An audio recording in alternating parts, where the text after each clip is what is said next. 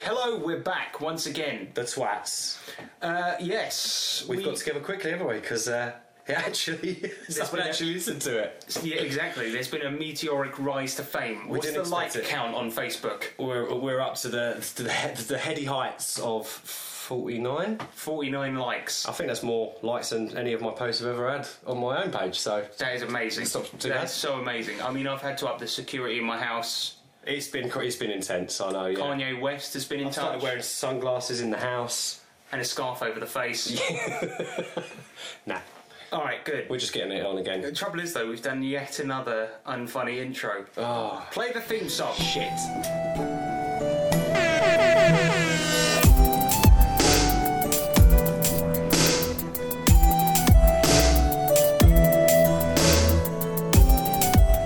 Coming at you live from my mum's attic. Yes. it's me, Nick Lamley. and me, Harrison Hunt, aka Lenny Smeckers. And we are Tabletop Tabletop Twats. yes, I've done it again. Fuck's sake, man. One of these days, That's not Nick funny. Oh, is going to turn off his phone. I promise. Shit. Okay, so uh, we this is Tabletop Twats, a podcast about RPGs and tabletop RPGs. Sorry. RPGs and tabletop RPGs, yep. Today we have got so many features. We've got- yeah, it's, it's, it's chock full of stuff. We've got features, we've got jingles, we've got shingles. Uh, so, first up, You weren't supposed to tell them about it. we've got what we've been playing, the main topic, which this time is how to DM a good game. Yep. Then we've got challenges, fireside tales, and then we've got the electro letters. So let's begin. Okay, let's go.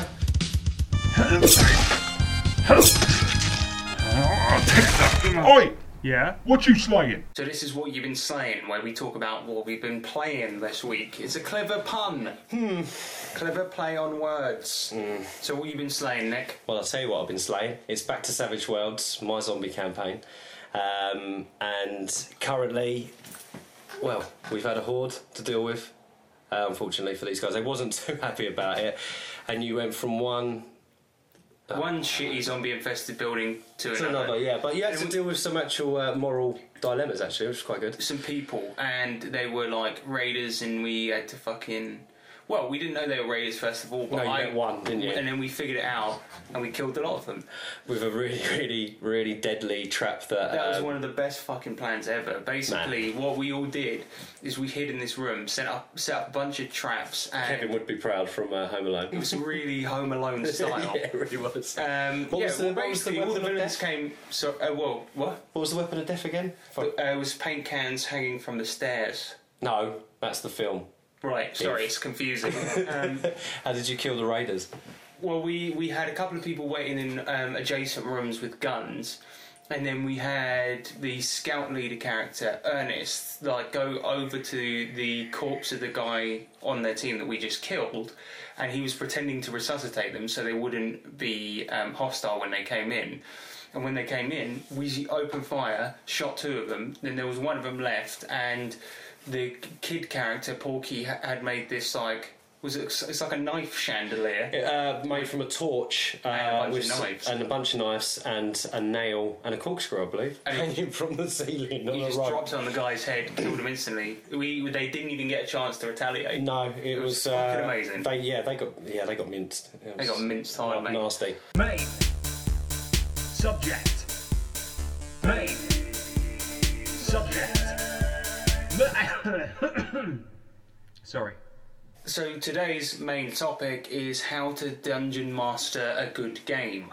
Yes. Typically, if you're bringing all your friends on, Cool. you're gonna have to be the DM. That's the, we, yeah, we said, didn't we? If you want to, if you're going to try and sell it to people that aren't that haven't even um, got into it before and stuff, like it's a bit of an ask. Then say, oh, and by the way, you have to run the game. So we said, you know, if you want to get involved, be be manly, get out there, Be the DM. be the DM. Yeah, So I think I think firstly, what you need to do, the first thing you need to do is read through the fucking rule book. yeah, because what you want to do is have a good flow to your game and the way that you're going to do that is by you want to minimise the amount of times that you're looking in the book to look up a, pers- a specific rule. It stops the game, stops the flow, doesn't it? People start to get distracted when you're sitting there going, "Oh, wait a minute, let me just check the page." Uh, and if you're like me, you can't find the fucking page when you want to when you, Well, when you there's need to that. find it. yeah, and, and it means so what you need to do Because you want to is- get it right, and you don't want you know you want everything to be balanced, but at the same time you don't want to be stopping people. So yeah, get it. I feel bring like it. a lot of players like have have this not a lot of players but like a lot of new players have this um, misconception that Dungeons and Dragons and role playing is literally looking through the book at specific rules and people arguing over rules Oh, God. and all that shit and that's what you want to avoid. You want it to flow and the essence be fun. has got to be the role play, So right? ideally, you've got to know the rules Yes. first of all. Now that doesn't mean that you need to stick to every rule in the rule book because they're they're obviously very thick. But you you can strip them out and um, you know change rules if you think your party's not going to have fun Yeah, playing. them. and don't be like don't don't let the game suffer from being like you know really really really strong on the rules and making sure everything is by the book because the whole essence of role playing is the role play part of it. And I think if you get bogged down in in worrying about whether someone should have had a plus one on that roll, and you know obviously it's, But the only- don't worry too much about all of it. You know, Exactly, and I, but I think that if you're, if you know the rules and you've read the rule Yeah. book, doing that is actually easier. If you know the rules, it's bound to flow much better. Yeah. So I suppose you'll push for role playing that way as well, wouldn't you? yeah, so you need to you need to know the rules, and then you need to come up with basically a um, campaign idea. Yeah. So come up with a campaign idea or buy a pre-published module, module and then start your game. And then next, the, the most important rule, right? A lot of new players as well, a lot of new DMs, what they do is they'll create a story that they want to tell and they get pissed off when people deviate. Yeah. But the fact of the matter is, is that that's not your job. Your No. job is to present a fun, open world or open area for the characters to You're a play. facilitator, aren't you? Precisely, and you can't just try to tell this linear story because players don't want to solve puzzles and do what you want to do. They want to do what they want to do. Yeah. and that's the fun of it. is- I mean, you might the D, you know if you're, you're doing it and you're a DM, you might think that it's the funniest, uh, you know, best arc ever.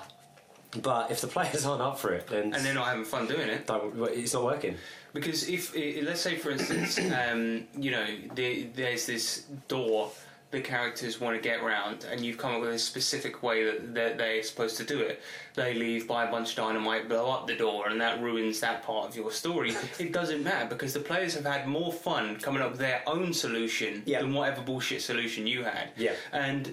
That is that leads on to the next one, which is the most important rule is to say yes. Mm-hmm. And that feeds into the same thing. It's not getting annoyed when people um, change your campaign because saying yes is so important.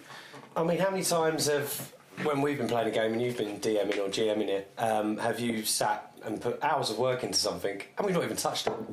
But that's fine because You know, you don't get peed off about it. exactly. But the thing is, w- the saying yes thing is about like if the players say I want to do this, say yes. Of course, always. That doesn't mean like if they go searching for gold in like a lake or whatever that they're definitely going to find gold there. Yeah. But it Or means lo- they can, they have the freedom to try anything. Or like one of our uh, one one of the play uh, one from our group, Ryan, who likes to try and uh, influence the uh, DM a little bit when it's like, "Are you sure I don't find this?" or "No, I'm going to do it in such a way," and it's a bit like, "Well, no, it's not." well, happening." last game he tried to um, Manipulate a toilet yeah to make a laser, and he was saying with his bare hands.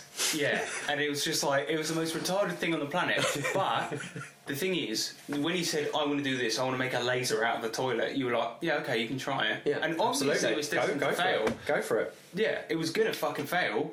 But that's what a made it funny, and b made it fun for him because he was able to do it. Rather Exactly. than just saying, "No, you can't do that because that's ludicrous," you go, Yeah. "Well, you can try," and he just mangled the toilet. And also, if you remember, um, in in mangling the toilet, he actually created a leak in the prison cell, which then caused the um, guard to actually unlock the cell and come in. So so it worked out. it worked out fine. It wasn't quite a water laser. It wasn't a laser. It didn't kill anyone. He just made a mess. But the mess worked, and that's why you can you know you never yeah you never say no. Precisely. I mean, I've I've actually played campaigns where um, the DM has been like I'll be like, okay, I want to walk over here, and I'll do something he's not expecting, and he'll be like, no, you can't do that. And it's like, okay, so why don't you just tell me what you want to do? Yeah. Why can't I do that? The fun thing about that was was that um, I was playing a campaign um, based on the, a book that this Right. guy had written. Oh dear. And well, he- he'd written a book. Yeah, he'd written a Oh. fantasy book, and he we were playing the campaign based on You're what asking for he had trouble, written. man. Yeah, and he thought his but his like book was watertight and Yeah. and you know had no plot holes and all of Been this. right? published? Ah. Obviously not. It's, it's awful. but, but the thing is, um, Funny that.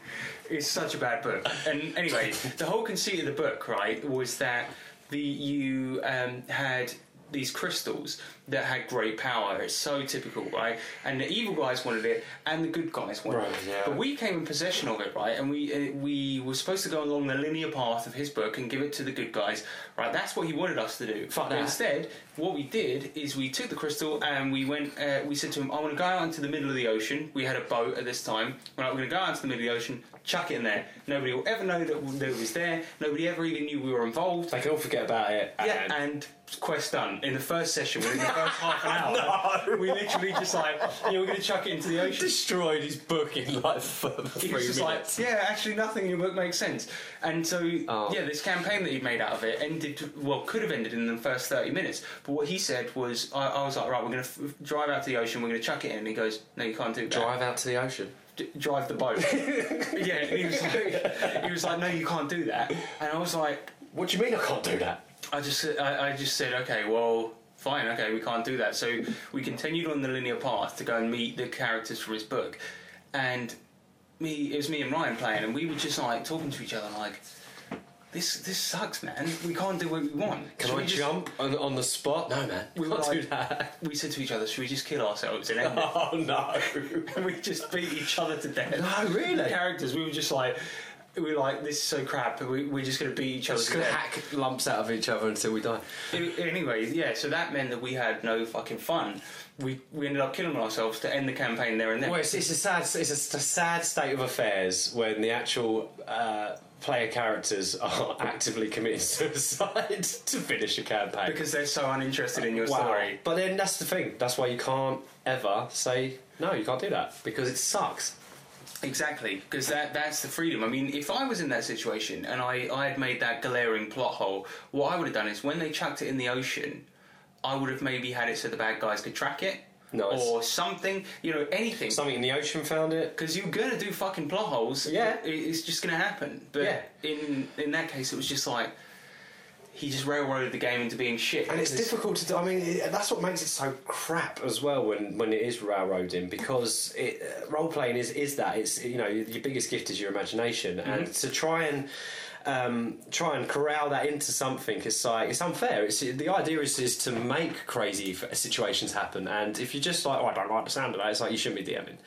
Yeah, you shouldn't be a DM if you if you wanna if you wanna tell a story. You should be a DM if you wanna create a cool world for people to interact and with. make a story Yeah. with your player characters. Yeah, but exactly. if you want them to just live in your story, then well, yeah, right. yeah, you're gonna be a shit DM. Yeah, exactly. It's basically. not going to work. You're in the wrong game.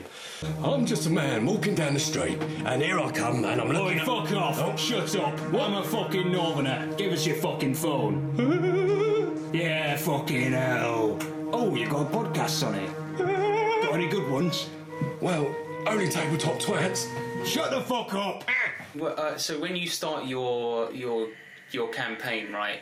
If you're not using a pre-published module, then you're going to need to create a world for the characters to interact with. Yeah. Or if you're planning for a long, se- long If you're session. playing for a long one, if if it's if it's a shorter one, yeah, you you know you still need to do it, but it can be a smaller area. because we like, I mean, I suppose we, we we think about like us. We've got a group and we meet up once a week, and it's you know we meet with each other. yeah, so we we tend to create quite big worlds, knowing that We this got is to going to be go a long along time. in a big story, don't we? Yeah, exactly. But there, there's quite an easy way around that. If you feel like, because if you feel like you don't want to do all of that stuff, um, you know, you don't want to create an entire fucking country, Yeah. all of this shit, and it's going to take fucking forever to draw all the maps and all of that. You don't need to. Start the party in a small portion of your world. Exactly. That's what I did in our Cthul- Call of Cthulhu one. Okay. Well, remember the first one? It was just a it was a map that I drew on MS Paint Oh yeah, your most basic map ever. Yeah, but it's, it, but it worked. It was fine. It was great. Nobody remembers that and goes, "Oh, um, wasn't the map shit?" Yeah, People no. were like, uh, uh, "You know, oh, I remember this guy. I remember Yeah, that guy." exactly. So what I It's did what is you I- feel with the world. I set the story in a town, so you don't need to necessarily build an entire world. You just need to build a space for the players to, to exist in. Yeah. And I built a town, and made sure I had plenty of buildings and plenty of people about. You just need to plan it like that. So you just get you know get this small area and have the buildings where they are. Have a vague idea of where the people are, where the different classes live, or whatever, and what the shops sell. Simple as that. And then set a story in that world. It's so easy. Just have a few notes behind your screen, didn't you? Exactly, and you don't need to come up with your whole story, the beginning, middle, and end, as we've already said. Before you start playing, exactly, that's a bad idea. What you need is Because you not, knew you were going to go linear. yeah. What you need is an adventure hook, so it's different. I wouldn't have said when I started the Call of Cthulhu campaign, I wouldn't have said that I had an ending in mind, or even a middle, or even the next session planned. What I did is I had um, just that session. I had the hook planned. So the Yeah. hook was that you started in a new paranormal investigations team and you've been called on your first job That's right. Yeah. and it turned out the job was much bigger than you expected. Yeah, absolutely nice and right. simple. Yep. that's it. And all it was, was It gives that- a reason for the party to meet. Yep, and you were all there, and what it was was that there was. Uh, what was it the guy thought his cat was acting spookily? and when you got there, you found out that his butler was possessed by a demon, That's right. and yeah. he wasn't even aware of it because he was such an idiot. It was so stupid. Yeah, I- I- if I remember rightly, the butler had stopped wearing his trousers about ten minutes into the game, and the, and He the came actual, in serving tea and then Yeah. dropped the tray on the floor, and then the, the guy was like, "Oh, don't worry about it. He always does that." I was like, "Anyway, guys, what do you think of this?" And the cat was just like cleaning itself, and he's like, "Look at it go! Look!" It's Isn't that weird? Yeah, that's great. So, but that's just an adventure hook. That's Yep. not that's not a whole story that I planned out. That was just me going. So you didn't have to spend weeks, even months, writing all this kind of possibilities down, because at the end of the day, you first—I mean, how, how how long is an average session? Three, four hours?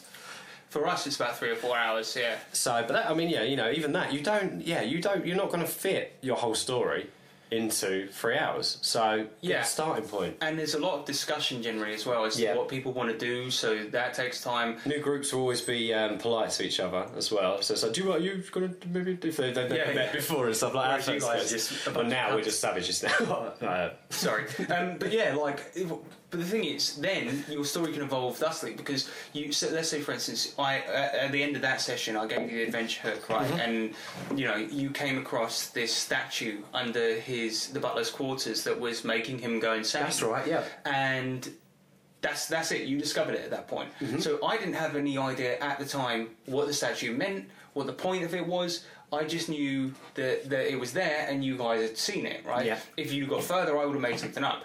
But what I did is then I had a week to think about it, and I thought, okay, well now I can evolve the story from here. And I thought, I think it would be interesting if there were more of these, and there were different types, and Mm-hmm. oh, they're so buried you all didn't around the have city. this planned until No, not that's really. really interesting. And- see, and I that's thought- really interesting to know because we assumed that this was all part of a huge story. Because as a player, you were being drip fed a story. So as far as you're concerned, the DM's written everything. Yeah, But I don't know. What I do is I think about it week by week. And now I can totally relate to that because now I'm running my own story. I had, I had an, you know, I've got an idea, Hmm. um, and that's what I would call my campaign. Like the general campaign is an idea that I've got in my head that I've decided on, but everything else is is fitting into place gradually. and the only bits you planned are for that week. Absolutely. Not because you don't need to plan everything extensively. You can have an idea of what happens later on, Mm-hmm. but you don't need to plan extensively. So I think that's a barrier for entry for a lot of new DMs where they think, "Fuck, I need to do loads of work." Yeah. No, because the fact of the matter is, is that all you need to do is make a map, and it can be small, and you still have shitloads to do. in it. Absolutely, they will chat away the characters. I mean, Yeah. give, and give them. And the funny thing is, give them something basic that you assume they will automatically do, and they won't do it. So, So yeah, you know, yeah. like just basically like make a map, and that means making shops, a few NPCs, and having, uh, you know, a map where the buildings are and shit or whatever. somewhere so people can go somewhere and say, right, we want to walk towards there, and then you say, right, well, this is what. And then you need to then you need to just basically only playing for a week's worth of stuff. I would say so. And, and that's it. And, and that's all, that's how much simpler it is than people think it fucking is. Mm-hmm. So many people were just like it's stressing about it. I mean, you fucking. I did, was man. stressing massively on the build up. On the uh, you know every time every time we nearly got into a bit of a situation where some of the characters or even most of the characters might die in the GURPS game we was playing in your game recently. Thered be a joke passed around that they'd all just look at They'd me. be and like, go, all right, Nick, get your campaign ready. Better be ready next week. It's I you remember next. the And I fear was just in your like, eyes. what? That was so funny, man. There was a point where Generally, just where shouts. like they all the characters thought they were going to die, and then we started chanting because we knew it was going to be Nick's Savage Worlds campaign. We were like Savage World, Savage World, Savage I just World. broke out into a cold and sweat. I Nick- think. yeah, Nick's eyes were like bulging out of his head. It was so funny, man. But now, now we're what five five weeks into it, and yeah, like I was saying before, I've got an idea, and I love the way the where it's going. But you had no nothing to stress about. No, but no. you thought you did. But that- your group will give you parts of your story, which is beautiful. exactly, you barely need to write shit. I mean, Feed off of them, it's great, and it's so Well, you fun need to, to just do- sit and watch it all happen as a GM for the first time as well. It's it's really fascinating, and But it's, that doesn't you can't mean beat it. that, like, that doesn't mean you don't need to think of, uh, uh, it, you don't need to think of anything. no, not at all. You It can't means just that what wing you it should- every time. What you should think about is where certain people are in your world and the buildings and that, but also a flavour for your world as well. You want it to have a, s- a certain personality, Sure. right? Because it's not. You don't want a bland thing. Like if it was called of Cthulhu, right? I could have said it in America in the 1920s. Yeah. Instead, I did a fictionalized country where these statues were basically making everyone in the fucking village, uh, it, it, like in the everyone in the city, insane where where these statues were basically making everyone in the city insane. So, but only on a low level. So everyone was really fucking weird. Yeah. and I thought that It was just, a creepy ass town, wasn't it? Yeah, and it, well, and there was like everyone you met was basically either a fucking idiot Yeah. or, or or completely eccentric. Yeah. and like in doing that, it's just give it a little bit of flavour. I mean, with Well, It's the, like my zombie world is. Uh, I fed off of that actually because your town that you set your Call of Cthulhu uh, in is was Cinemora, and I've taken Cinemora and it's actually a it's actually the town in, in, in one of my in my world because it's Yeah. not actually because I was the same with my zombie thing. I was like, right, well, do I set it in America where they've all got to talk American? Uh, or, or Canada or whatever, and there- there's guns, or Yeah. in England where there isn't, and it's only. Eng- And then I'm just thinking, oh, because I'm not very good at accents anyway, and I'm doing some of the voices. I'm thinking, shit, I'm only going to do English voices. I thought, no, it's my world, so I just create my own island that's in between America and England, and say that it was it's basically shared by the two countries.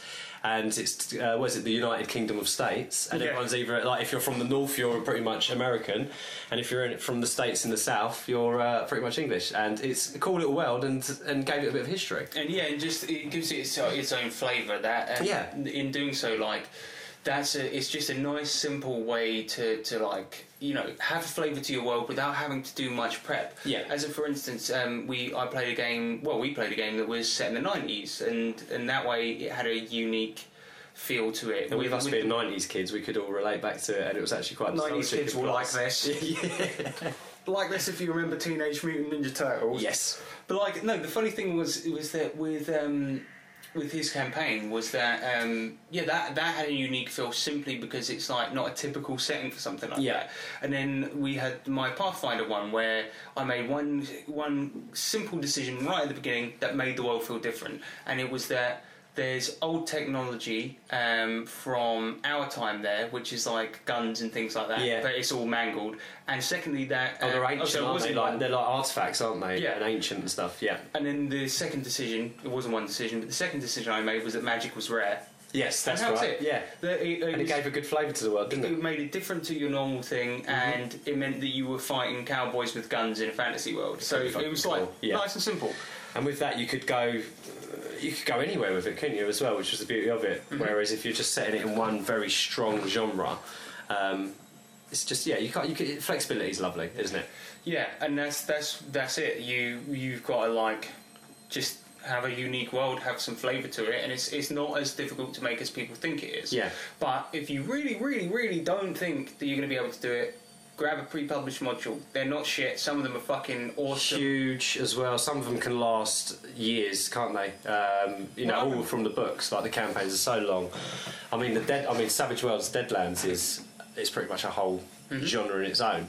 Um, it's absolutely massive, I think, and there's there's loads like it, isn't there? Not only that, but another technique, right? If if you if you want to create a world nice and simply and have the players interact with it, nick it from something that you know they haven't done. So, like, as a for instance, your first Cthulhu character was from the Dark Tower series. Oh my god, yeah, it's right. It's, it's pretty much based on uh, Roland Deschain from Stephen King's Dark Tower, which is is just an incredible. Well, hero like, none to of us play. have read it, so, none of you know. It was a cool character, Cool It- cowboy. It, gives you, a, a- and you can do that with um, your campaign as well. So my um, sort of first campaign it, it drew heavily from the Earthbound slash Mother series of Yeah, video games. that's right. Because I love them, and I know that you guys hadn't played them. Exactly. My second campaign was a completely rejiggered version of Half Life Two, Yeah, basically. exactly. Yeah, Um, the third one was completely original, but the GURPS one as well, I drew inspiration from Futurama and um, Cowboy Bebop. Brilliant.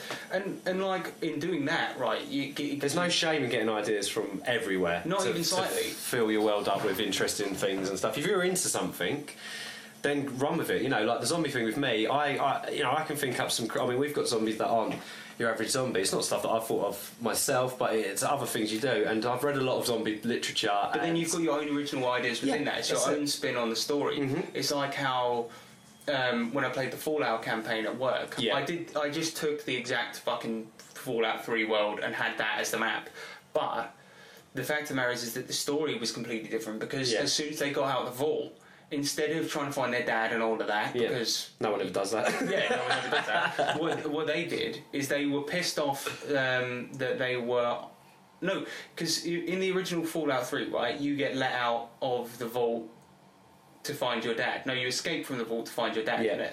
But um, in this case, um, they were worried about the amount of food. So what they did is they asked them two to go on a recon mission outside and then locked them out. Oh, nice. And so, what, what their whole plan for the whole game and the entire story was was predicated on that one fucking point.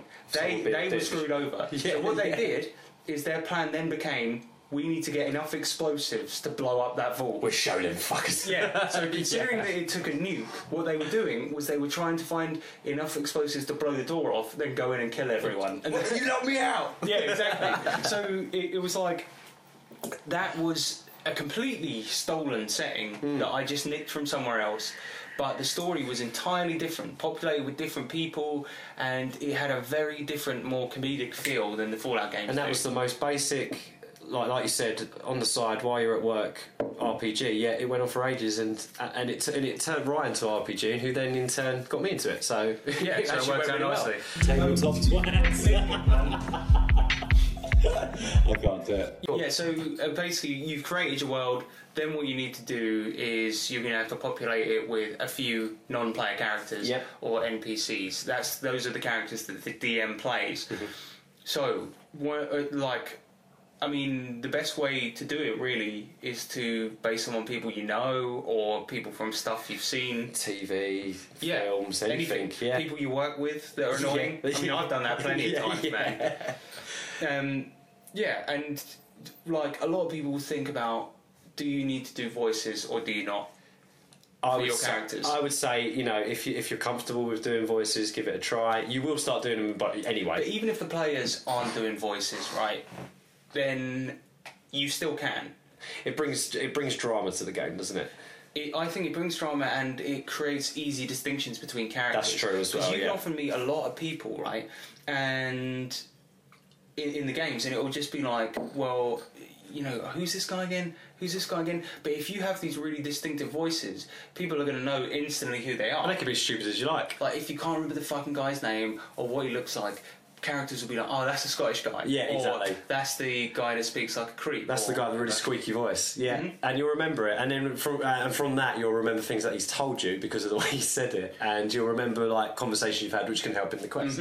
And the the characters, you know, they uh, if they're main characters in the story or, or the guy's quest or whatever, you they need to have a lot of depth to them. You know, you need to think about what their motivations are, things like that. You know, what they want, what they need. What they're doing, yeah, but you don't have to go way in depth. Just make sure each character isn't just a silly voice. yeah, definitely. And also, like I, I think as well with um, with it all, like the character, the player characters will talk to your NPCs, and you might have an idea that oh, this guy's all right, and you know, and he's going to be quite nice, but they might be absolute dicks to him, and within a minute he hates them because, and that's not you, that's not anything that you've done. It's the way the party's treated him, and you've Mm-hmm. automatically got a personality, and he's hostile towards the party now because of the way they've treated him. Yeah, and so- you just remember right, right, that a little jot down doesn't like the party, and then he's made a character for it. even that's a nice simple yeah nice simple way because you can have characters that are blank slates and let the party You don't know what's going to influence happen with him decision- yeah. yourself, yeah. like let's say for instance you have this guy they they they're like a- actually a good good example is when we were in your campaign where we were looking around that video arcade Yeah. and when we were walking around we were like okay we want to just start asking around right and obviously you as the DM you're not going to have every single person in that arcade mapped out No, not but at all, you yeah. can just go okay you go up to a guy and you'll have to think of something on the spot and you'll go okay um alright mate and you just do a voice and he's like yeah what's your name and you come up with a name on the spot Yeah. and then the party might say to him you know where's the do you know where to find this guy does he drink at this bar or whatever and that'll th- then you you'll be thinking straight away okay if the guy knows this information you just you know flip a coin in your head does he know does he not okay yeah, he knows where the bar is Mm-hmm. but then then you you instantly think you know not not like consciously but you instantly go okay but why does he know where the bar is right he's a drinker Yeah. um, he goes there every day after work and you just think of quick things like that really quick. Would he tell the people the, the question they're asking, or does he know the guy they're asking about? Would he be more be like, well, why are you asking? A lot of people, though, what they do is as an easy route is they'll have a twenty-sided dice and they'll quickly pick. Uh, they'll they'll write down a list Mm-hmm. of um, like physical traits, and then if they if the characters come across an NPC they don't know, uh, that the DM doesn't know you know what they look like and stuff, they can roll. He'll roll that twenty.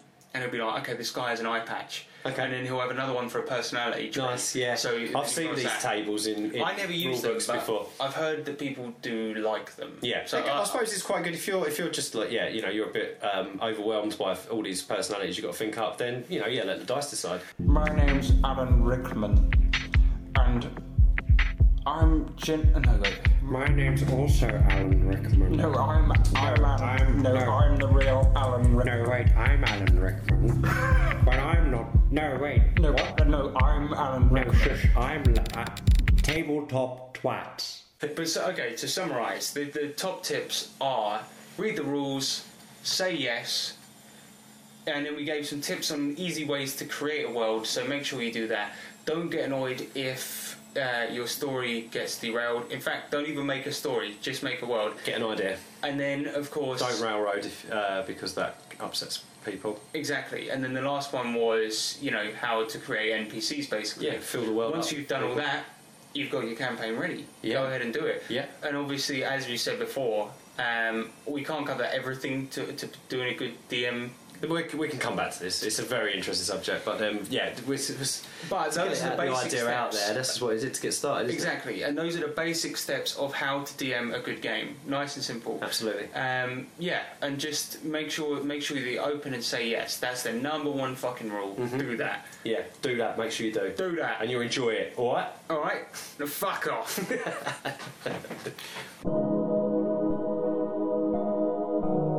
I was on an elevated platform, and plus I get a plus one on my javelin. This is our challenge bit, where we have to give challenges to each other. Last week, I challenged Nick to do a quiz on original advanced D and D. So this week, you get to start.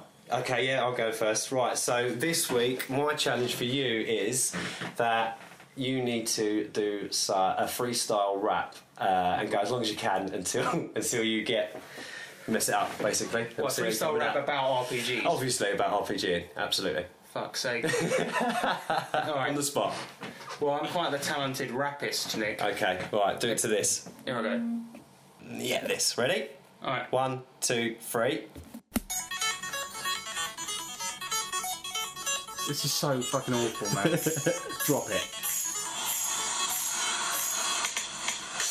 I'm a level 11 wizard guy. I will put a fireball in your eye. I will do many different things because I'm a fucking wizard with the major bling bling. Everybody knows me. My name is Harrison Hunt, and when I'm adventuring, I'll be at the front in the dungeon or in any other situation. Basically, I'm known across the nation for my dungeoneering skills, which are really damn good. I am a wizard and I've got a bit of wood. It's called my staff, and I really like it. That's right. Don't try and take it. Oh my god, I went to a dungeon the other day. Fuck, no. I fucked it. no, that's That was awful. That was awful. I do. Oh, mate, that was so bad. Well done, though. My name's also Alan Rickman. No, I'm Alan. I'm, no, I'm the real Alan. Rick- No, wait, I'm Alan Rickman. Okay, so now it's my my challenge.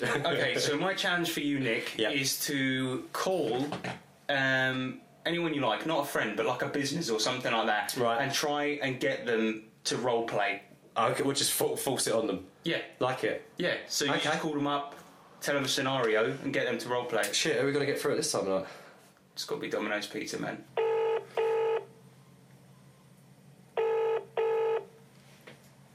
Thanks, Domino's. My name is uh, Theo Canal. Hi there. Um, can I ask you a quick question, please? Yep. Uh, yeah. So you find yourself with a treasure map in your hand, and it leads into a dark cave. Do you enter? Uh, sure. Okay, you enter inside. It's dark, and there is a uh, there is some wood on the floor. Do you pick it up and light a torch? And what, sorry? Do you pick it up and light the torch?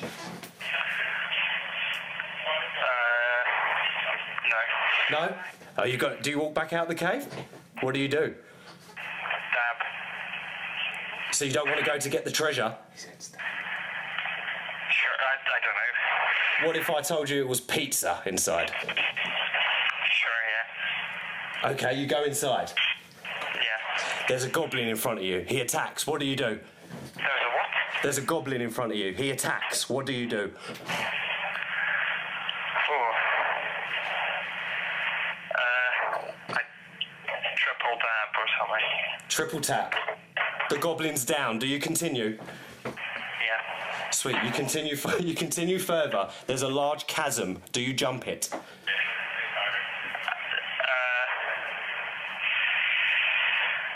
no.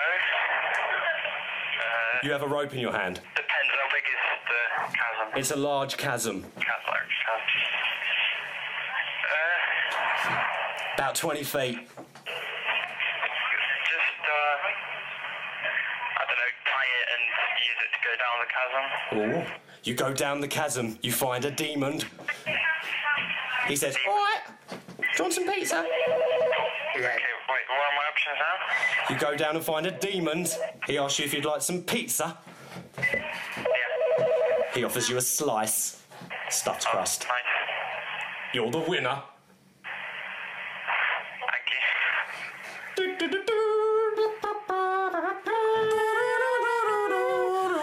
What ho! We have our merry winner here. His name is Shane, and he is the champion of the dungeon.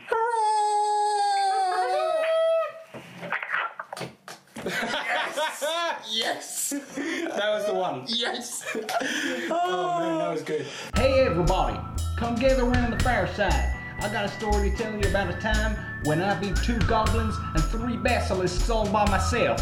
That's right, I did it with my own two hands and my trusty six shooter, of course, but that's not the point. Point is, I beat 'em. I won. Fireside Tales. So this is the segment of the show where we tell stories from our RPG experiences. Yeah. Last week we shared the story of Rex Baxter punching at somebody's door and the story of somebody having a meltdown at work over an RPG. yeah. Um, so so with this one, because you went first last week, I am going to go first.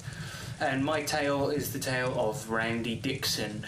Now, Randy Dixon was a character created by our friend Ryan, and Randy was an ex RAF pilot, well, the American equivalent That's right, of yeah. an RAF pilot. And Dishonorably discharged, really? He was dishonorably discharged because he um, touched He likes the ladies. Yes, he touched a woman. And um, basically, the whole campaign was centered around them being transported into the future and into another galaxy. And they were people from our time. So he was this failed military leader in another galaxy. And he was a sort of southern country bumpkin uh, Oh, American yeah. guy who um, He just, uh, yeah, just he just constantly thought about women. He so- was unbelievably stupid and constantly thought about women. And greedy. And greedy as well. And he was the funniest fucking character Ever, yeah. But there was a, a point. Basically, all the all the party were bounty hunters, and they were going around space, flying around the galaxy, picking up bounties, doing things like that. And there was this one point where you guys um, were landed on a planet, and you needed somewhere to sleep for the night.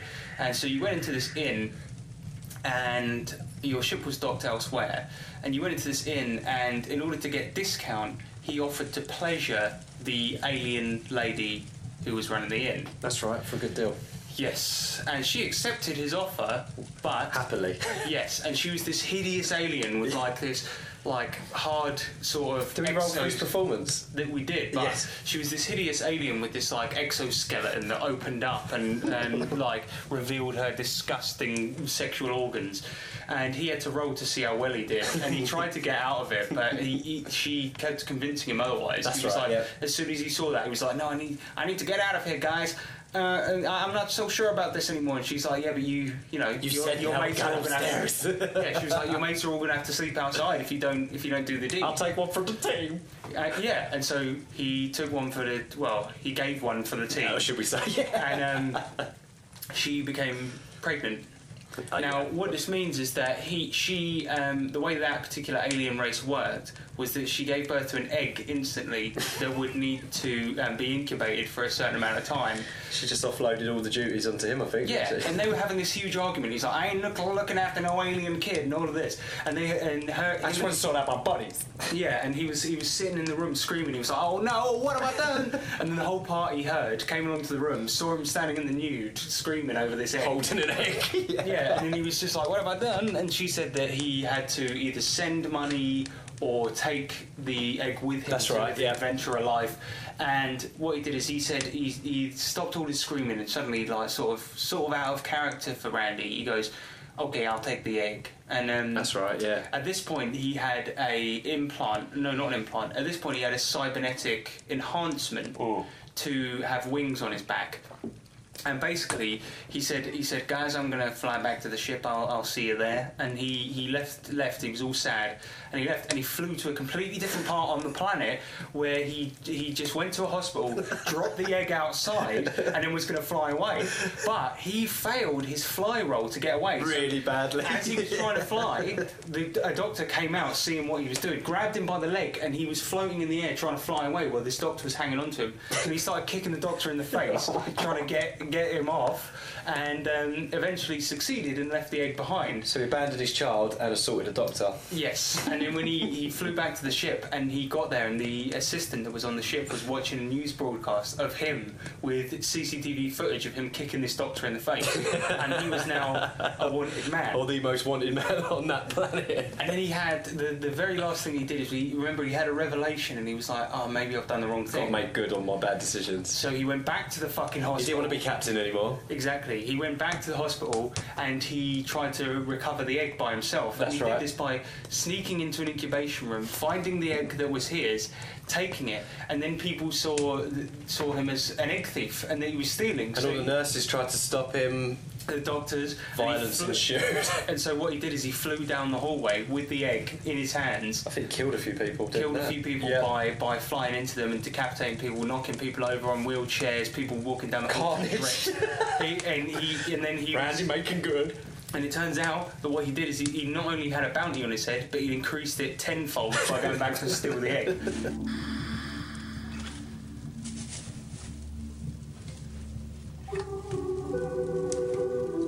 Now it's time for the final battle. Magic missile! Okay, so my fireside tale is from the same campaign, GURPS again. Um, and this time it was about my my own character actually, Donnie, um, which was a bit of a meathead guy, bounty actually a bounty hunter from Earth before he uh, he was taken um, cryogenically frozen and found himself i uh, well in another solar system way in the future, and he uh, he had done s- uh, s- uh, he had um, modified himself as well. Or no, no, actually no. If No, I he- remember rightly, he got forcibly modified. So he became a ship ward. Walk. That's right. So he could, uh, so he could send his conscious to our ship and control it. But when that happens, he, he obviously um, ejected from his own body consciously. So Yeah. his body would just like slump on the floor. Yeah. So we actually had his uh, our companion Dr. Johnson, which was a um, a gorilla that we befriended to actually look after his body while while he was uh, warging, and uh, it- yeah, so a bit of a bad situation happens where Donnie had actually warged into uh, into the ship, uh, which was he we controlled the small ship and. Um, uh, shit went down on the mothership with a, uh, a, j- a cube of jelly that actually detonated our ship, um, and in the process destroyed pretty much everything. Uh, killed the poor gorilla, Dr. Johnson. So shortly lived. What a guy. Um, destroyed, yeah, pretty much killed half the party, and unfortunately at the time, um, destroyed Donnie's body because he wasn't actually part of the. Uh, he was actually his consciousness was in the ship, so Donnie had the really sad realization of seeing his own body, or well, what was left of his body, bounce off the front of the ship that he was controlling with his funny, mind. man. It was so funny because it, I remember Donnie was like, "What happened to my body?" So, guys, you got it? Wait, what the? That's my goddamn leg bouncing off my windshield. It was so funny, man. He was sad, and then I remember he was doing his inventory after, wasn't he, of what was left and what we had salvaged on the ship, and he was like, "We got two bottles of water, Free pastoids. No goddamn body. Oh yeah, Poor Donnie. Poor Donnie, and he yeah, spent the rest of his life as a ship. That's my fireside towel. Yeah. In the future, you will be able to send a letter from anywhere on the planet. This is the future. This is the electro letter. Right, so this next section is electro letters, and this is where we take your questions from all the social medias and we answer them. So, Nick, you're in charge of the questions. Okay, yeah. So we've got. a lo- To be fair, the response has been absolutely great this uh, this time round. We've got loads of questions. Let's get involved in. Okay, so our first letter is from Sean Hunt, uh, and this has come to us through on Facebook. And he's asked, when are you going to talk about one-shot campaigns um, and also online gaming like Roll Twenty and Fantasy Grounds? Well, the thing is, We've right, touched on one-shots. basically a one-shot campaign is like um, a d&d game that takes one session basically yeah and we typically we do continuation we do like continuing ones that happen over you know uh, many many Months, weeks yeah. but he actually runs some really great games in our local pub and um, yeah does these one-shot campaigns that you can just turn up create a character and play through a story in a night and they Mhm. are fucking amazing yeah and I think that ho- actually part of the reason that we haven't s- touched on this yet is because we want to have Sean Hunt on as a guest. Absolutely, the sh- one-shot master. Yeah, because he is the he's a genius at doing those. Yeah. Because he doesn't get he, he just starts these campaigns with a really simple story Mm-hmm. and there's just so much happens and he's amazing at creating something that can be played through in such a short amount of time. Yeah, he really is. Like I mean He in gives your- it so much depth, doesn't he? Exactly. And in your campaign recently, like, what did we do? We we went into a flat and we killed some guys, right? And that took us an entire session. Yeah, absolutely. Whereas I've played some of Sean's one shots where we've you know infiltrated a school looking for like this these drugs. We've interviewed people. We've beaten them up. We've found their leader. We've taken him in, arrested him. Like we've done so much in one campaign, and it's just amazing. One So- session, yeah, and you're We- talking like three, four hours, and you get all that. Get an It's almost amazing- like an amazing film. Yeah, you get the beginning and the end. It's yeah, amazing. Really good. So, So- yeah, we'll save that for uh, we'll We get. will we'll get talk Mr. about Hunt. one-shot campaigns and how to do them more in depth, but I think we're going to have to have him on to talk Yeah, about them. absolutely right. Yeah. And with regards to Roll Twenty and Fantasy Grounds, so basically, if you can't get together and play um, role-playing games with mates, there are ways of doing it online, sort of virtual tabletops, I guess they're called. And I've used Roll Twenty before, and I have to say it's pretty good. Like uh, basically, how it works on there is you can input your character sheet and stuff like that. Um, but we just had them in front of us and played. Right, over the oh, okay, internet. yeah, yeah. You can roll dice on there. It's got a virtual dice roller, and you can make maps on there using preset tiles. The only problem is, is that the preset tiles are quite limited, Oh, and right. you have to pay for more. Ah.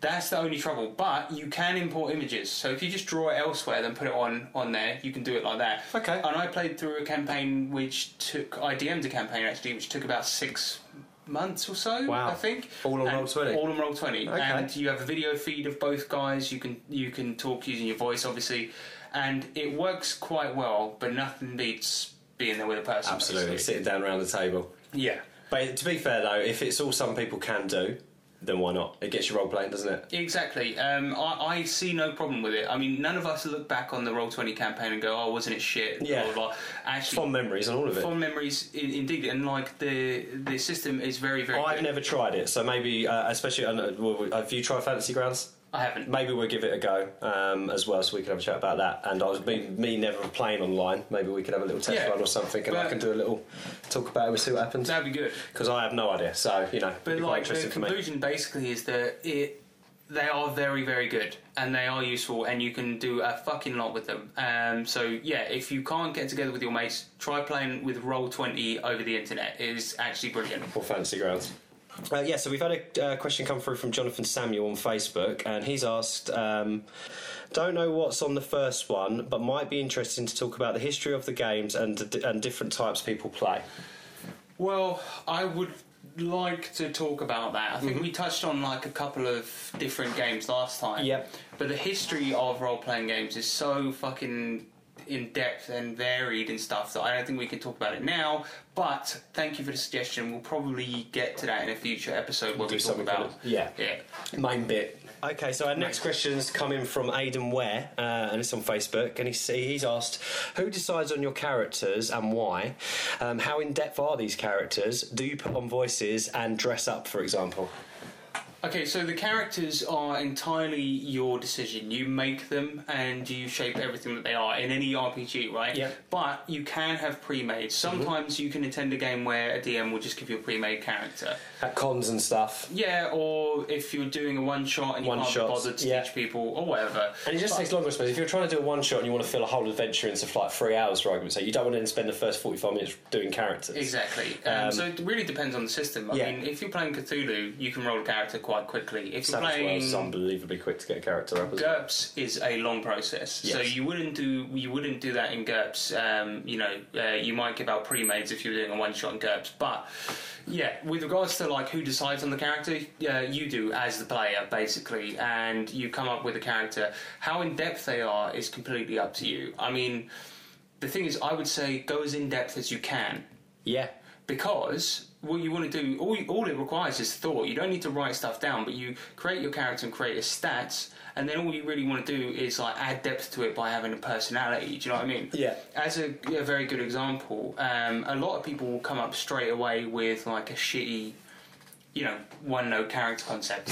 All my characters, you know, a bear or whatever, and you're like, okay, but when that joke's worn off, what's the depth of the character? Yeah. It's going to be boring. Yeah. But with Ryan, he created a character called Big Colin, who was a great character. Wow. yeah. Because it started off with a central conceit that was silly. Mm-hmm. What he had was that he was a gnome with a height complex. That's right, yeah. But he had this, this great backstory where he was a circus gnome that was um, pulled out to play tricks And badly mistreated and stuff, wasn't it? and kept in a cage. And Yeah. then he took um, the time that he was in there to learn magic from That's one right, of the other yeah, inmates. without people knowing and And, then stuff, yeah. broke out using that magic. And that was really cool. And as his character developed, he wasn't just a gnome with a height complex. He did have a height complex. But Still, he, yeah. He was, you know, um, aggressive. He was um, like a friendly guy who, who was very, very loyal to his friends. People he cared for. And he had a good heart as well, that was the thing. He had a good heart and he. But you didn't mess with him. Exactly. Towards the end, he was pretty fucking scary. He was extremely powerful. Yeah. So I mean, that's And an he had the example. best voice. yeah, that's crazy. but that's an example of a character that started off as a silly concept and then he made it something more. I mean, I've seen characters before where somebody will just go, "Oh, I know how to do this silly voice, so that's my character." That's And the you're guy, like- yeah. Yeah, and you're like, well, you know, but that's not a character. A silly voice isn't a character. So if you want Part of a character. yeah, but you- or, or if if that is part of his character, you know. But you need to put depth into it, I guess. Yes. So we do look Think quite about it as a in depth. person. Don't think about it as um, just some writing on a piece of paper. You need to you need to really kind of just you know you write when you read a book and stuff. These characters grow in your mind, and, and as you're reading and that you you know you, you start to feel like you can you know them and things like that. You know, same with RPG. And when you look at your character sheet, don't sometimes see it with a load of figures on there and stuff to play a game. Look at it as a personality and a person, and let it grow. And and, and you know, and, and characters can change depending on what happens to them. Don't Exactly. forget Mm-hmm. that. You know, you don't have to be. This is my concept. This is how it's going to be the whole time. If It goes through a really tough um, trials and tribulations and and may get warped or changed or you know that can happen. Why not? People, it happens to normal people, so it can happen to characters. But having depth to characters is Allows and for it's- that to happen, doesn't it? Yeah. Yeah, and it's an essential part of role playing. Why would you want to? You, role playing is, uh, you know, assuming um, the the personality of a creation, right? Yeah. So the fact of the matter is, is why would you want to create something without depth? Oh. You want to be able Go to for have it. fun. Go wild because it's yeah, it's a, it's it's it's a- it's, a, it's it's something that you can just uh, go crazy with. Why not? So I think that and it can grow.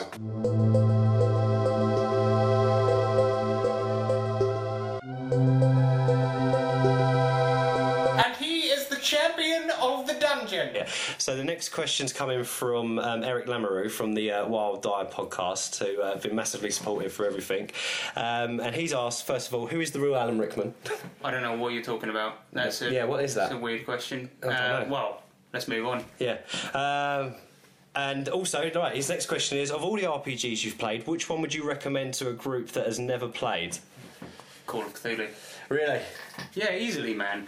The thing about Call of Cthulhu, right? All it is is your stats are completely random, so that you just roll dice, fill out your stats, and then you pick your skills, and those are based on your intelligence and your education. Oh, I score. see. Okay. So, like, all you need to do is just, you know, buy skills, and and- and that's it. It's so simple, and it's so easy to play because every time you want to use a skill, you roll um, two d10s, which is which is in air quotes a d100. Yeah. And you roll that, and if you roll under the number of skill points you've got in that skill, you fail. If you roll no, you succeed if you roll That's- under it's higher, isn't it, this and one, you yeah. fail if you roll above it. Yeah. So that's why it's so simple because skill checks are so simple in that it's just you want to do this, roll your acrobatics. You want to do this, and roll your investigation. Yeah. And it's just a system of failures and succeeds, which is very very good. I I, I think that. In terms of getting people into it, it's so simple. It was our first game, and that we played that you put on us, isn't it? And Yeah. we didn't struggle at all, really. We did, we kind of picked it up quite well. I think it's kind of it's there's not much you can get wrong with it. It's lovely. No, not at all. And and then you know it is a horror based game, but you can use it for other settings. I mean, w- after the first one, which was strictly horror, there was a second that was like uh, sort of post apocalypse. That's true. Yeah, yeah. It was still still the Call of Cthulhu system, wasn't it? yeah, and we've done one that was a, an investigation one. I mean, it, it really, really doesn't matter. But I think Call of Cthulhu is the easiest one to get into. Nice. definitely. I yeah, I, I, I as a player it was great. Um, personally, I think well for me, obviously because Savage Worlds being my first um, time, I'm actually running it rather than being a player. Um, I do really, like- I think it's a really easy one to pick up as well. The only thing I will say about Savage Worlds though is that I find that the book is is great and it's cheap. That's that's another good draw about Mm-hmm. Yeah, it. But absolutely. the only trouble is I find some of the language they use confusing. Ah, okay. Yeah, f- so I that's the only thing I'd say would put off new players. So they might read the book and be a bit, a bit, bit daunting for them. Yeah, I, I mean that's just There's a me. lot in there. I But then- mean, for me, reading through it first time, when I first started reading it, I was like, I don't know what's going on because it's. I think it's just a new language you need to learn to read. But think about But that. then though. playing it, The it kind fact of that makes You're sense. saying that it was it was quite difficult to get a grasp of initially, Yeah. like, before you played it, right? Yeah. And that that's a bit worrying for a new DM. True, And I because think- we played. I suppose we had a little. Uh, we had a test play, didn't we? Me and you. Yeah. And we kind of got a grasp of it uh, quite quickly, but uh, it was helpful for me to be able to go and have a quick game with you. Whereas I suppose if it's your first game, and you want to. I, I don't know. I mean, there's probably people out there who've played it as their first game and they were absolutely fine. Yeah, that's true. It might just be me being a fucking idiot.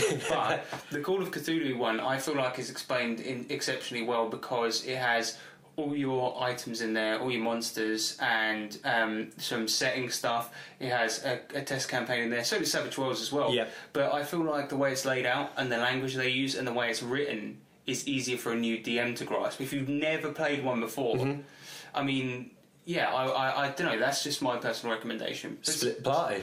But Savage Worlds is a good one as well because it's cheap. Yeah, absolutely. It really is. I mean, it's the it's the most uh, best value for a core rulebook I think out there. It's got to be. Unfortunately, Call of Cthulhu is fucking expensive nowadays. is. But if you don't, if you're not worried about doing stuff particularly in the legal way, you can download a PDF of it and print Okay. it off. That's what Sean did. Oh, sweet. But I've got, I, I'm very lucky in that I've got the sixth You edition actually bought the book, which didn't you? is now It's a new edition coming out because that's out of print now, isn't And it? it's, yeah, the new edition's not very good. Ah. So sixth edition or fifth are the best Cthulhu ones. There's There you very go. little difference between the two. Um, you can find PDFs of fifth online, and with sixth, it's very expensive. It's about 60, 70 quid a book now. Yeah. But I was quite lucky and got it for thirteen pounds. Check you out. Well, there you go. But there you go then. Yeah. Thank you very much for that question, and thanks so much for everything. Um, right. So our next questions come from an absolutely hilarious guy. Um, if you if you guys haven't checked these lot playing on uh, Gathering of Dogs, you've got to go s- watch them play online because it's really funny. Uh, Gary Wanson beats McCallum uh, from a big Canadian. He's asked quite a few questions. He's asked a big. Oh yeah, he's asked we quite a should few do these- questions. go through these one at a time. Okay, so Number um, one. Number one, favorite system and setting. Favorite system I've got to say is Pathfinder. Okay. So Pathfinder is basically it is a fantasy one, but it's um, a um, version of D and D three point five, which was arguably the best version of of D and D. Yeah. But it's a version of that, but with all of the shit bits fixed. With regards to settings, it's got to be Planescape. Oh, that was unreal. If, if we're talking about like not ones that like published settings, not ones that we've y- made Yeah, our own stuff, our own homebrews. Yeah. Planescape is so fucking cool. Wow. Yeah, it's, it is basi- nuts, isn't it? Like I don't even know how to summarize Pissing it. gods off. yeah, but it's basically like this um, sort of al- like an afterlife where it's just it's it's a plane of existence where the gods just walk around casually, and yeah, you see them. You don't see them as gods. You see them when they're on their like on a Sunday and when they're you- chilling you just- out. you can just see Zeus just, just knocking you- about. knocking about. Yeah, that was great. Um, it's a tough one for me because um, oh, there's two. I mean, I like all the games we've played. Um, they've all been really good fun. There's not one that I'd say, oh, I don't really like the system. Um, I love, I loved GURPS. Um, GURPS, there's a lot to it. Um, I love the 3d6 um, system of rolling, which is great, and I love that what you can. I suppose what I'm trying to say is yeah, and Savage Worlds is my second one, and, and they're both generic system. So maybe I like the the generic system. Uh, oh, my favourite setting. Wow. Okay. See, I really like the. I really enjoy the futuristic, like dystopian kind of. Um, Sci-fi, no, it's almost sci-fi, but like I loved that kind of futuristic dead. GURPS one. Yeah, I really did like that, uh, and also no, and also the Pathfinder when we went to um, City. Uh, No, that wasn't Pathfinder. That was that was Cthulhu. Sorry, Cthulhu. Yeah, but that setting I really enjoy. That kind of that bleak, futuristic kind of. Yeah, that was awesome. That's really good. Um, but then my first time with fantasy, I quite enjoy fantasy, so I don't know. Yeah, it's, a tough, question, really. Um, Tabletop I can't do it. Tough question. Thanks, So Gav. his next question. Uh, right, Shit, so man, that was only his first. that was his first question. I know. Sorry, Gary. I know. He's going to be like, hurry the fuck up. Next one Um, is what's your gaming group like? Well, it consists of us two. Yep. Another guy called Ryan, who is a fat oaf. No, I don't want to insult him on here. don't say that. Okay, Ryan. He's a very he's a very trim sort of guy. Uh, who's uh, really handsome. Really, really great characters, as we've mentioned earlier. Off the wall characters, really un- un- unusual concepts. He's good for that, isn't he? Yeah, and then there's the other guy, uh, James, who is an Asian gentleman who uh, loves to min max. and then we've got my brother, who, Sean Hunt, who asked us a question earlier, and he um, tends to make sort of yeah. Well, he makes out their characters too. but they- He's, he's the guy that's always thinking outside the box. So when we're a bit stuck, he's the MacGyver. Of the He's group. the, e- exactly that. He's He's, like- the guy that can make a deadly booby trap out of like a toothpick and some blue tack. Well, he, that was the whole thing in the first um, ever game. His Flaming Jim. character was a barber who created a weapon called the Flaming Jim. he couldn't beat the flaming Jim. Yeah, that It was, was they were basically- dangerous, weren't they? Yeah, yeah, they were awesome. And I that think was, it was, it what like- was that? It was like a mug with like um, petrol inside. No, wasn't it? Wasn't it? No, because he was a barber. So it was barberside. Yeah, with a, in a mug, and then he'd- he'd light it and chuck with a it. wick, and he'd lob it, and it would just cause really yeah And that fire was the damage to Flaming everybody. Jim. Yeah, the flaming That Jim. was cracking. That was really good. Um, so that's that. Yeah. Uh, du- du- du- du. He just said, well, next one's what's your gaming experience? Uh, so, so I suppose he means like what, like overall. Okay, yeah. So Yours is better than mine. Well, I started by playing the D and D uh, board game uh, when I was about fifteen or so.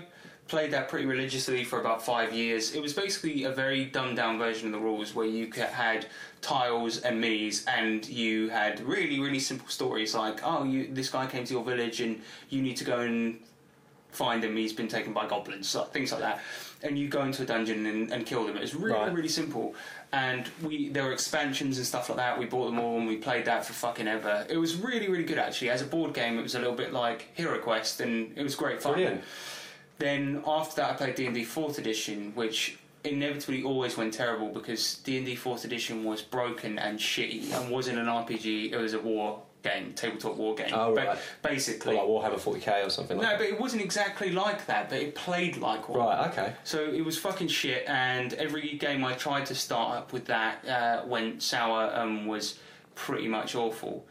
Then I went on and played Advanced D and D with a mate from work. That lasted one session total. um, and then uh, then Pathfinder, which I played over Roll Twenty with two two mates. That was James and Sean from our group. Yep. And now this group. And now this group, yeah. so basically, that's that's my that's my gaming experience. Uh, and my game experience is a lot a lot shorter than yours. Um, but if you'll remember from the um, the first fireside towel with the uh, with the outburst at work, um, that was Ryan, uh, one of our group's uh, first D and D games. Of, uh, sorry, RPG games with you because you worked with him and he really enjoyed it. And he kept telling me um, that he was doing this crazy thing at work, like playing a role playing game whilst trying to work, and kept going on about it and on about it. And um, I remember thinking, oh, what's he talking about, kind of thing, and not really listening too much. And then eventually he told me that you guys had now decided to actually s- start a game and run a game, and asked me um, if. Yeah, he was there, so he kept just trying to sell it to me, really. And I thought, Do you know what, why not? Give it a go. Met And you you guys. played Cthulhu. And I played Call so of you've been playing Cthulhu. for about two years. Two years, yeah. Call of Cthulhu was about started. 13 years Too long. now. no, not really. Uh, yeah, so Call of Cthulhu, um, and then it was uh, Pathfinder, uh, and then it was GURPS, and now it's Savage Worlds. Yeah. So that's my experience so far. Yeah. Next up, his, his next question is: uh, Do you play? Oh no, sorry. Uh, what's what's gaming like in the wha- UK? wha- uh, where's yeah? Sorry, what's gaming like in the UK? Well, it's pretty shit to be perfectly honest. Because you've been pretty lucky considering that you've actually got the, one of the only gaming shops in the southeast actually quite near you. Yeah, um, there's a shop near us called the Gamers Guild, which sells um, RPG materials and books and stuff. But other than the internet, they're really, really hard to come by. Yeah. So back, you know, when I s- first started playing, obviously you could get these books on the internet, but only like imported, and it was fucking expensive. Yeah. And it's so difficult to do, but like nowadays it's better because you can get all this shit on the internet. Yeah. But you can't And there's find forums and like-minded people that are actually already there that you just can talk to. But there's no there's no shops really that sell this kind No, of they're stuff. very far and few between. I think there's a few in London. I mean, you've been really lucky. The guys in the shop, they're, they're nice. I mean, that's where I bought my Savage World rule book from. And they- you buy minis and paints. yeah, and they've got a lot of rooms downstairs, which is cool, isn't it? So it's nice, yeah. But that's, I buy that. I mean, it's, yeah, there's not much, there's not a great deal, is there, really? That I'm not aware of, anyway. No, and, and it seems to be it's not very widespread in this country, so a lot of people don't really play RPGs or even know what it is. Or if they do, they're probably online. yeah, It's a shame. It's a shame. Hopefully, people listen to this podcast. We can change that. We can change That's that. the mission, isn't it? Uh, 41 likes. So yeah, you would you would have powerful 41 likes. Uh, and he says, so yeah. So the next bit goes into from that really. Um, and yeah, so do we play in dark cellars under our local pub? Funny thing about that is there is a pub down the road that actually has a weekly D and D meet. I think they're playing fifth edition actually, but um, Really? I think you. I think you're like the mecca. Where you live must be the mecca of RPG, and then Yeah, in, believe uh, it or not. in the UK it's quite weird because you've got a pub and one shop. Well, the, I wanted to play there once, but I was too shy, so I never actually went along. But they play in the Toby Carvery in Red Hill. and Oh, I wow. think they're called the Red Hill Role Playing Group, I think. That's an original one. Yeah, and they. Do they play in the basement now, or? Yes, they actually do. Oh, shut up. Yeah, they've got, they've got an events cellar, and that's where they play. Well, there you go, Gaz. Uh, yeah, they do play. Uh, In the cellar of the people do local play in the cellar of the local pub. So there you go. Um, and the last question he asked is, who draws the maps? That, The artwork's pretty good.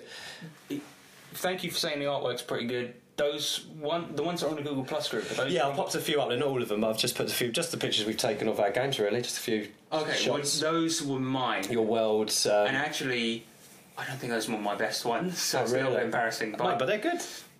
Uh, yeah, I, You should see my maps. They're like a three-year-old drawing with lots of colouring in. Um, Yeah, but they're good, man. Um, But Oh, you get the idea. That's the main thing. You don't have to be good at drawing maps to get your point across of where a situation is. I mean, you can just draw some boxes and it works. I do like to take my time with them when I can. I don't. Me too. I always, love but- sitting there. It's quite it's quite nice to sit down when you have got a bit of time and just sit and draw a nice map. But if you know you don't have to. But yeah, I, I drew the maps that are on the group at the moment. If you want to see more, then let us know. And Yeah, yeah, yeah, additionally, absolutely. If you like the drawing, I'd be happy to provide a couple for you if you want. Uh, Yeah. If you just let me know what you want. Absolutely, yeah. Message us in, Yeah.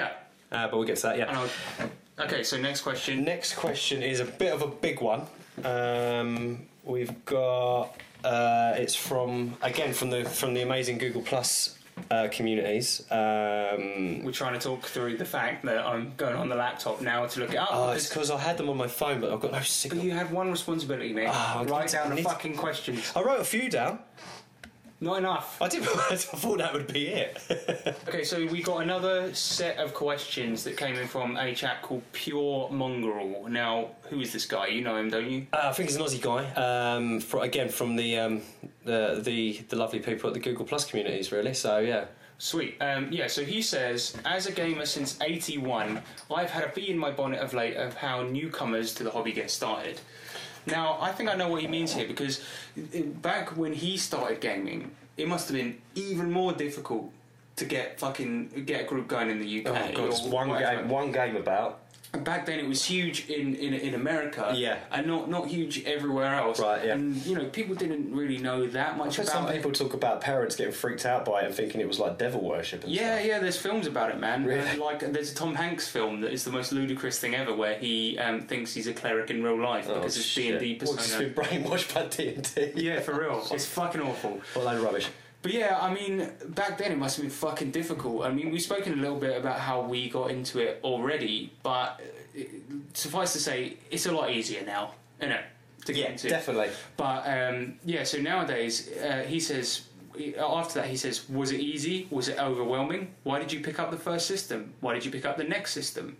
So, like, it was. It was easy, right? And I can understand that it might be overwhelming with all the systems and stuff, Yeah. and all of that. But I already knew about. We was quite lucky because you yeah you'd had some experience in it and I knew about um, Call of Cthulhu, so I picked that system because I knew it was one's was one those guys would like. And then the second game we played was on um, Pathfinder because I liked it and I wanted you guys to play it, basically. Yeah. Um, then he says, "Have you centered on a main system, or are you still searching?" The Yes. answer is pretty much no. No, we just we like to. I mean, because we've got it's just one group, isn't it, of us that meet up once a week. We wanted to play Shadowrun, and it was too expensive, so Yeah. we got GURPS instead. Yeah. Um, we we we have gone back to Cthulhu once, but we sort of like alternating them. It's nice to change. I think. I think the more you play one system, you get kind of stuck in that system, I suppose. And it's nice to because we're still like the, the group are still relatively newbies. Hmm. Um, it's nice to just get as many systems under your belt as you can, and then once you've played it once, it's easy to go back to it. I think. Well, because you, if you uh, if you put it in terms of video games, you wouldn't just sit and play one video game forever. No, that's right, So exactly. I think it's nice to play different ones. If you can't, there's so much you can do with a single system. Of course you can, yeah. That's so, it. so I mean, it's not Especially if it's one of the systems that's open to any kind of setting, so you can literally just stick with one for the rest of your life. But we, us personally, we like to we like to mix it up, and Yeah. also like when we bought Curbs, the books were fifty quid. so Yeah, we we, all chipped paid in, didn't we? a tenner Yeah. each, and Yeah. uh, that uh, that made it a little. We've bit got them easier. forever now, so if anyone goes right, I think I'm going to throw a GURPS, syst- a GURPS game out Then they next. get They can GURPS. pick up the book and, and away they go. So yeah, So next, so still yeah, question- we're still playing sys- different systems, aren't we? So his next question is: How did an all genres system like Savage Worlds versus a setting specific system like Call of Cthulhu get received by your group? Um, yeah, fine. Fine, yeah, they're, they, they're up for anything, aren't they, the boys? Yeah, so it's fine, really. I mean, the thing is, I mean, I told them what my setting was going to be before I told them what the system was.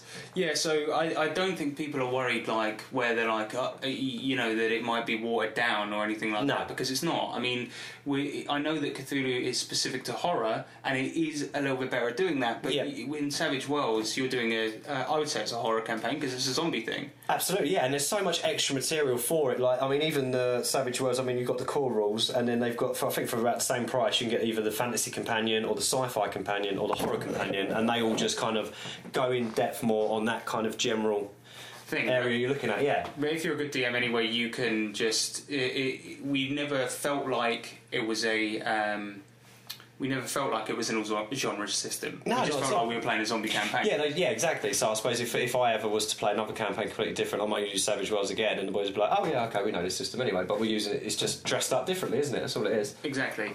So his next question is: Have you used many fan-made podcast and/or website-based RPG resources to aid you in your gaming journey? If so, which one? So uh, the answer is yes. I can't remember where I found it, but years and years ago, I did a campaign based on an owl bear nest. you did mention that before, in D&D Fourth Edition. Um, I just found that on some guy's website, but I have listened to the Adventure Zone, which is a fairly popular podcast by uh, the McElroy brothers um, and their dad, who play D and D Fifth Edition. D and D Fifth Edition sucks, but the podcast is great to listen to because it's entertaining and funny. But I have nicked ideas from it. Spoony's straight got up. to be a big one as well. Oh, Spoonie as well, yeah. Um, Google Spoonie, um, the Spoonie experiment, or, or look up his Counter Monkey series. On Oh, because YouTube, yeah. That is a series of videos about his RPG experiences. And they're great if you're picking it up and want to look into GMing. It's just, it's not, he doesn't go, it's, it's what was it? It's more, he tells stories about RPGing rather than, you know, f- talking about all the system and mechanics and stuff. It's brilliant. Yeah, I mean, but it's a bit of both, really. Tips. There's there's tips that you'll learn a lot. There are a lot of funny stories in there. Yeah, genuinely brilliant videos. Yeah, it's very funny. Um, Wonder why it is. and- Well, to be honest with you, yeah, the podcasts again on the Google Plus I've been looking at. It's when I started getting into Savage Worlds to run my own game. I started uh, obviously looking at all the communities and things, and I listened to all the Wild Eye podcasts because they're hilarious and really good to get you teaching uh, to, to to understand Savage Worlds. They've really helped me out. Uh, so well done there, guys, and also. Um, no shit, fuck that. No. Oh, Drive Through RPG is a very, very good website for um, getting PDFs and downloads and things like that um, which is always good. Um, What's Mm-hmm. that other podcast you were listening to? Oh, uh, the, uh, Gathering of Dwarfs. Oh, the, yeah, that, that's that, that's just hilarious. And the other, if you just want to laugh, I tell you what, get onto the uh, the Gathering of Dorks and listen to some of their uh, their, their their playthroughs. So They're the ones that did the Forget About It. that's it. That's what Eric Lamoureux uh, actually wrote, which is a one shot uh, written by Eric Lamoureux, which is called Forget About It, and it's fantastic. So if you've got some time, go check them guys out because they are generally hilarious. Wasn't And- there some weird rule, rule in in uh, the Forget About It campaign? It was like a Yeah, so they had a, they had a, he he written in a um, uh, setting rule. Uh, yeah, if you check out the Gathering of Dogs doing it, Jamie. I'm not sure if Jamie runs it how Eric would have liked, but uh, I'll tell you what, it's, it's comedy gold.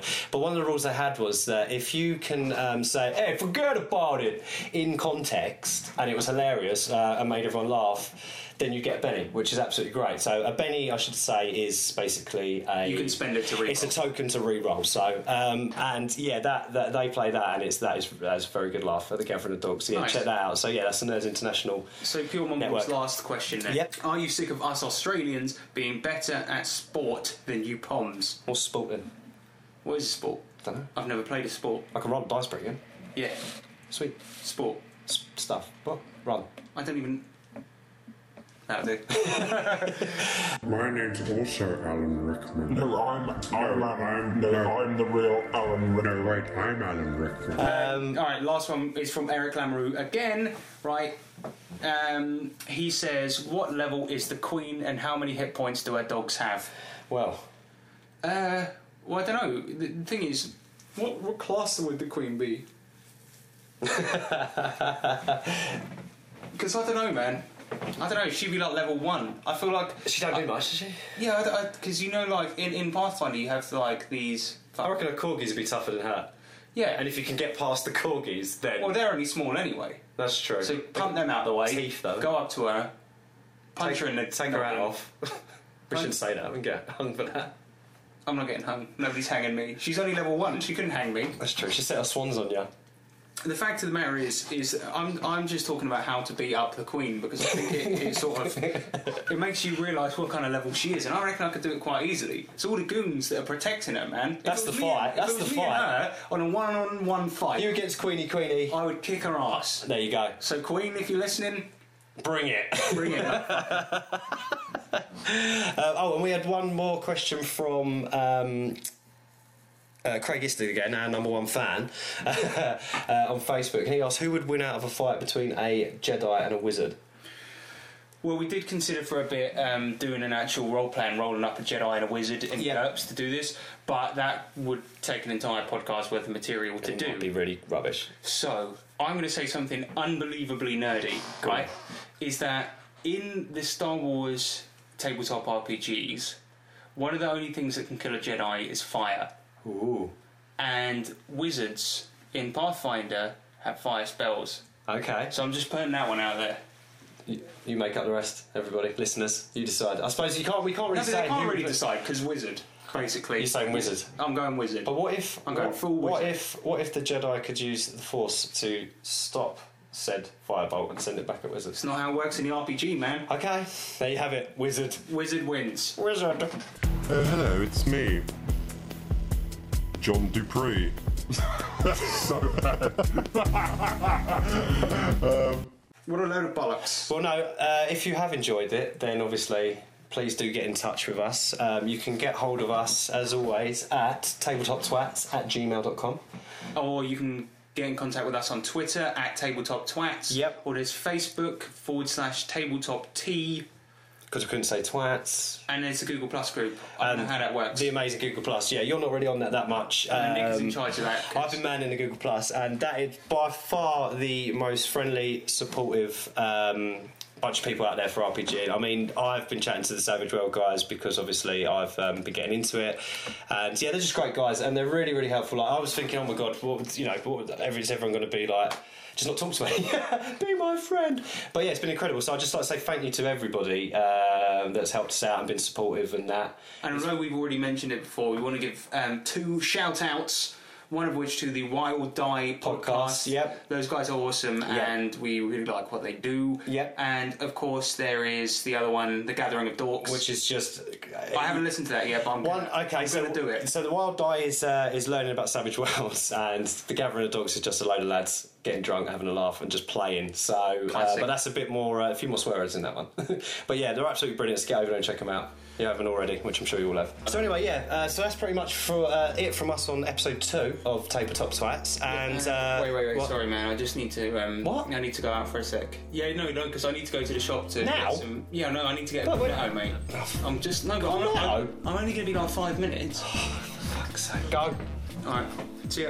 Uh, well, anyway, yeah. So that is. So that's. Just, oh, who's that? Hello. Hello. Who's that? It's me, Alan Rickman. What the fuck? I'm I'm here because because I I need to talk to you about something. What? What